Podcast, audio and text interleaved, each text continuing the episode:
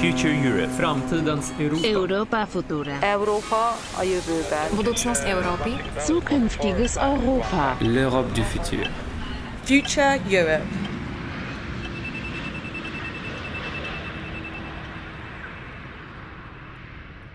Allar, have you noticed that the way we eat is changing?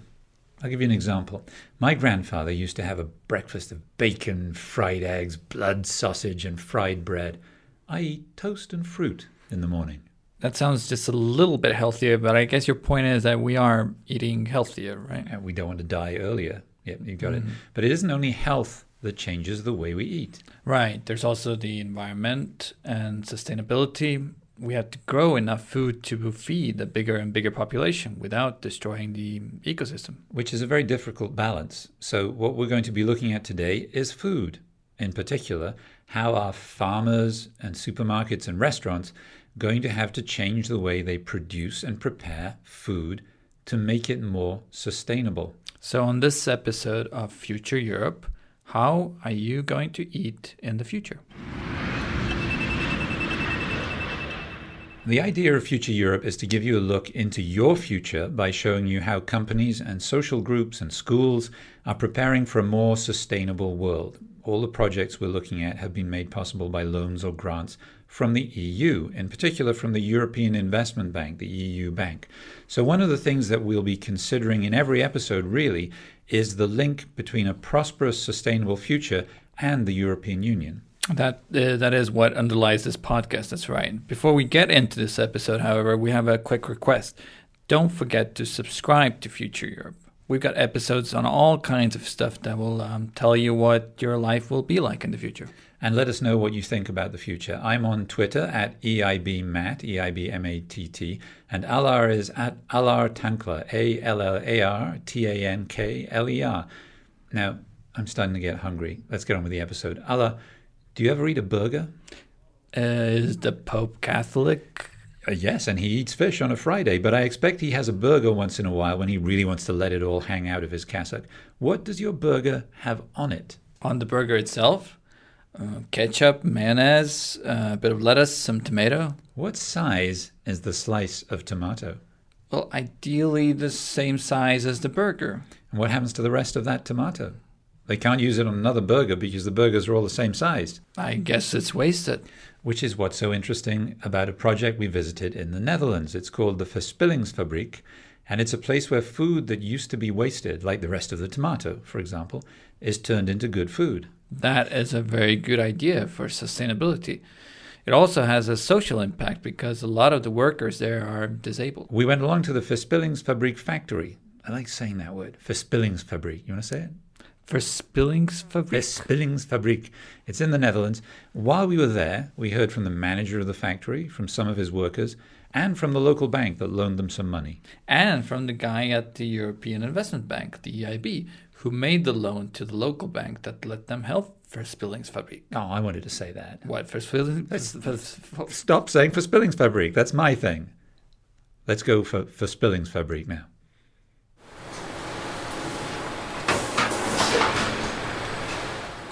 We need to rethink how we produce food, how we distribute the food, and how we consume the food.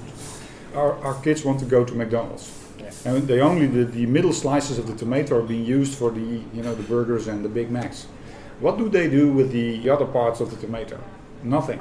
What can be done of that fresh tomato? You know, soup, sauces. That's what Bob is doing. By rethinking the system, we can make something happen for consumers, for producers, and for farmers. And McDonald's is, is very conscious, they're part of the task force. So they want to be part of the solution. Hello, my name is Bob Hutten. I'm an entrepreneur in food and hospitality. He's the big chief. He's the big chief. So we have two things. First, the food waste factory, uh, where we get the loan from the Rabobank, and second, the food waste system, where we can help every company, every supplier, every retailer, and, and educate people to get rid of uh, food waste. Our belief is that when we work uh, together, then we can get rid of uh, 50% of the food waste in 2030. Two weeks ago, there was a farmer who produced prunes. They were three millimeters too small. So the supermarket didn't bought the prunes. Three millimeters too small. So what I liked about the perspective of food waste is that that I see a big opportunity. Instead of you know having a big debate on more cultivating more land, let's use what we have. When I, when I started the waste factory, it was not to earn a lot of money. It, it was that we can work on an example, that we can show the world that it can be done. There are a lot of learnings, but all the knowledge we developed, we share with the rest of the world. So from meat to vegetables to fruit, from every part of the food chain, something can be made in- a tasteful way. So what you see here is cooking facilities, uh, packaging uh, lines. So this is being financed by the EIB, not only the location but especially the machinery, which we see here.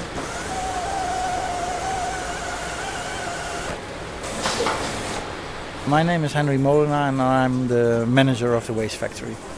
We make about 35, 40 different kinds of soup uh, each week, every week. Yeah, it's it's very nice because uh, you create a lot of impact uh, in the in the food world in uh, in the Netherlands, and um, I think it will be possible to make the next step to Europe and, and maybe worldwide. This year we increased about uh, 150 percent, so uh, that's a lot. And here you see the, the soup being produced by the food waste factory. This is soup of tomatoes, the part of the tomato not being used on the McDonald's hamburger.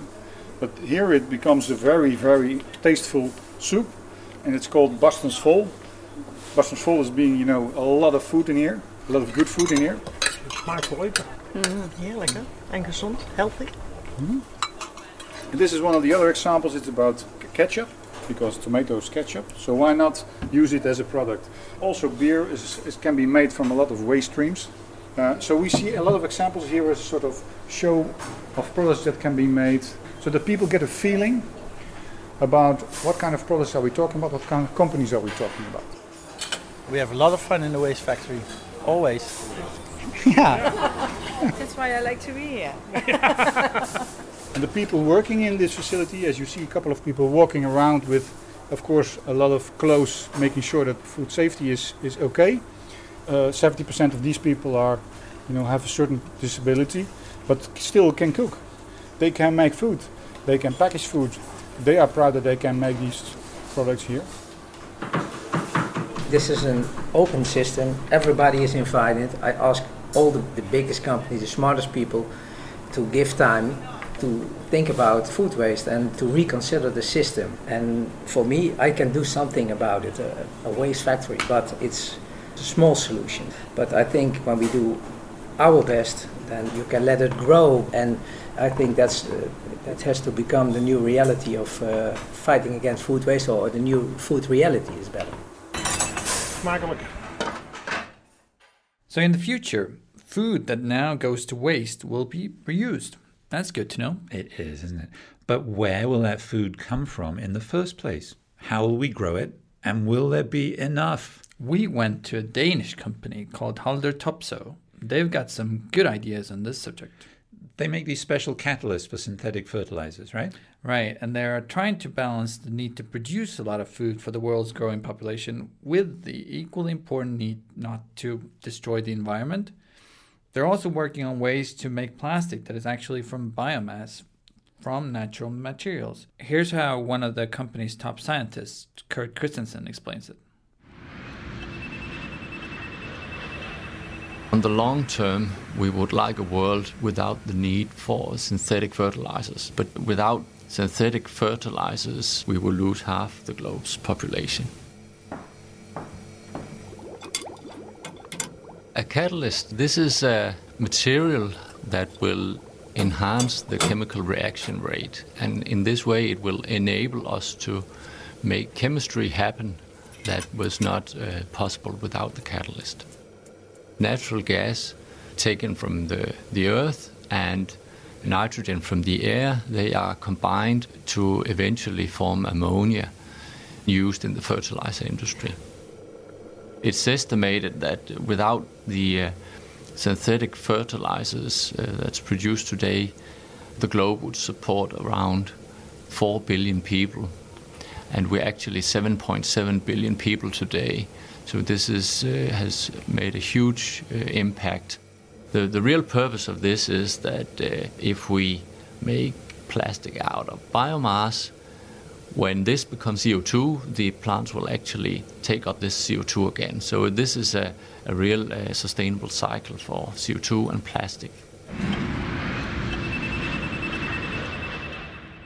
This project, I think we can agree, has a lot of potential to improve the future. It needs a lot of expensive research and development work, which is why Haldor Topsoe works with the EU Bank, the European Investment Bank, to finance its work. Right. The loan from the EU Bank, the European Investment Bank, allows Haldor Topsoe to develop a new chemical process to create plastics from sugarcane, which cuts dependence on highly polluting fossil fuels, it helps them develop more efficient catalysts to produce clean fuels and more efficient method for the production of ammonia, which is used in fertilizers and consumes a lot of energy. As much as 2% of all the energy consumed in the world is for the production of ammonia, so cutting that is a big deal. So the EU's role in financing this is important. Let's hear from the head of the company's treasury, Karsten Andersen. When we when we lined up the application for our most recent funding with EIB, 75 million euros, the thinking was that uh, in our search for diversification of our funding base and our previous experience with EIB, we wanted to utilize their funding programs because it's flexible, it's cheap, and easy to work with. Okay, so you produce the food with new fertilizers so that you can grow enough to feed everyone on the planet, and you can do this without damaging the environment. But once you've brought in the crop, you've still got to process it for people to eat it, which uses a lot of energy and creates a lot of waste. I have a very smart new project to tell you about. Mm. It's in Bulgaria, and it creates a kind of a circle in the production of sunflower oil. This is the company called Oliva, right? That's right. So when you crush sunflower seeds, you drain off the oil so that people can use it for, you know, frying and cooking. Mm, but you're still left with the husks, the bit that used to contain the seed. What do you do with that? Exactly. At Oliva, they have a new factory that burns the husks as biomass. The biomass makes steam, and the steam drives the machines that crush the sunflower seeds. That's the circle you mentioned. Do you know how much a sunflower seed weighs? Mm, I have one in my mouth now, and I, I would say it's about 0.05 a gram. Your tongue is sensitive and accurate. And you also speak very clearly for a man with a mouthful of seeds. So it must take some pretty complex machinery to check a huge pile, tons and tons of seeds, to make sure that there are only seeds in there, nothing else that's going to contaminate the oil. It does, and that's another reason why the Oliva factory is a very expensive facility that was financed by a 31 million euro loan from the European Investment Bank, the EU bank. That's what Ivo Ivanov, the production director at the factory in Varna, Bulgaria, told us. They should be processed in a very hygienic condition with the very special machines which are guarantee that on the end we will not have any metals, any plastic, any paper and wood on the product and they are suitable directly to the consumption of the final user. We invest in a lot of machines, especially produced for safety of the product. They go through color and laser sorters, through X-ray. We check it every single seed. Yes, every seed. My name is Vasimir Yachkov and uh, I'm the boiler house manager uh, of the plant. So here is the boiler house. We have the biomass boilers uh, and uh, we're producing steam for the process. The boiler house basically is the heart of the plant because without steam we cannot produce oil. Yeah, basically we are, we are uh, burning a biomass, which is, uh, is uh, very good uh, because we don't have the waste. So it's, a, it's almost closed circle. By using sunflower hose uh, for heat production, we achieve our major goal. This is zero waste and zero emission production. So when you calculated uh, the greenhouse gases pollution that are that are, came from our production, we are very environmental friendly. So that's why we are under sustainability certification. EIB gives us the comfort and the financing to do our investment in the way we planned to do it. They gave us the full support and uh, the stability of uh, the biggest European institution. This factory actually doubles the production capacity of the company. Well, one important thing about this factory is that Bulgaria used to produce a lot of sunflower seeds but they had to export the seeds to other countries for processing. That meant the processing jobs and the value earned by processing the seeds were no longer in Bulgaria. Now they remain in Bulgaria. So this is a project that creates jobs too. And that's something we should note about loans like this one. They they create jobs. Yeah, they do. So look, let's get a bit geeky here if we haven't been geeky up to now. Now this is the geeky bit. I've got some numbers from our economist. By 2021, investments signed by the European Investment Bank Group in 2017 alone are expected to have raised EU GDP by 1.1%. Impressed? I am. So just wait. Those same loans from the EU bank will also have created 1.2 million jobs. Even in 2036, there will still be a 0.7% increase in EU GDP as a result of the European Investment Bank's 2017 investments, as well as 650,000 extra jobs. Jobs like the guys in the Netherlands, Denmark, and Bulgaria from whom we've been hearing on this episode. We hope you'll listen to more from uh, Future Europe on iTunes, Acast, Spotify, and everywhere else you get your podcast from. And do us a big favor and rate the podcast on whichever platform you use to listen to podcasts. And be in touch with us on Twitter. I'm at Allar Tankler, and Matt is at EIBMatt. Now we're going to have to eat a burger, right? No, we have to record our next episode. Uh, the one on how we'll educate our kids in the future? That's it. But but here, if you're hungry, uh, I've got some uh, sunflower seeds to chew on. Are they Bulgarian seeds? Transmitem de la Banca Europeană de Investiții. de la Banque Européenne d'Investissement. De la Banca Europea degli Investimenti. Desde el Banco Europeo de Inversiones. From the European Investment Bank.